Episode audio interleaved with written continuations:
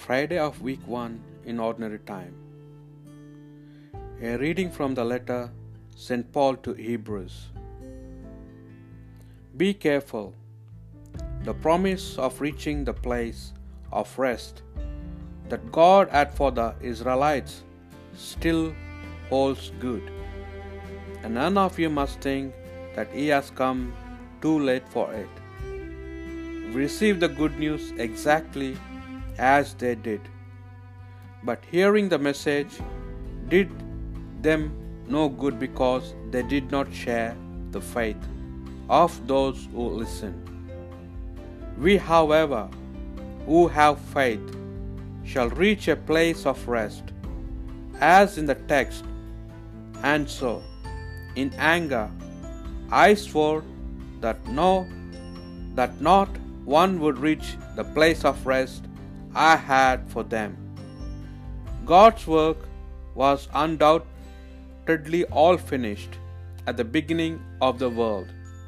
As one text says, referring to the seventh day, after all his work, God rested on the seventh day. The text we are considering says, They shall not reach the place of rest I had for them. We must therefore do everything we can to reach this place of rest. Or some of you might copy this example of disobedience and be lost. The word of the Lord. Responsorial Psalm. Never forget the deeds of the Lord, the things we had heard and understood, the things our fathers have told us. These we will not hide from the children, but will tell them to the next generation the glories of the Lord and his might, and the marvelous deeds he hath done. Never forget the deeds of the Lord. They too should rise, they too should arise and tell the sons, that they too should set the hope in God, and never forget God's deeds, but keep every one of his commandments. Never forget the deeds of the Lord, so that they might not be like the fathers, a defiant and rebellious race, a race whose heart was fickle, whose spirit was unfaithful to God. Never forget the deeds of the Lord. The Holy Gospel according to Mark. When Jesus returned to Capernaum, word went around that he was back, and so many people collected that there was no room left, even in front of the door. He was preaching the word to them when some people came bringing him a paralytic carried by four men.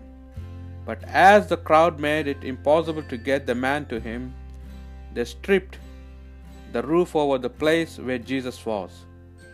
And when they had made an opening, they lowered the stretcher on which the paralytic lay.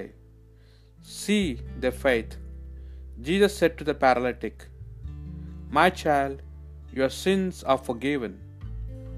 Now some scribes were sitting there, and they thought to themselves, How can this man talk like that? He is blaspheming. Who can forgive sins but God? Jesus, inwardly aware that this was what they were thinking, said to them, Why do you have these thoughts in your hearts? Which of these is easier? To say to the paralytic, Your sins are forgiven, or to say, Get up, pick up your stretcher, and walk? But to prove to you that the Son of Man has authority on earth to forgive sins, he turned to the paralytic, I order you, get up, pick up your stretcher, and go off home.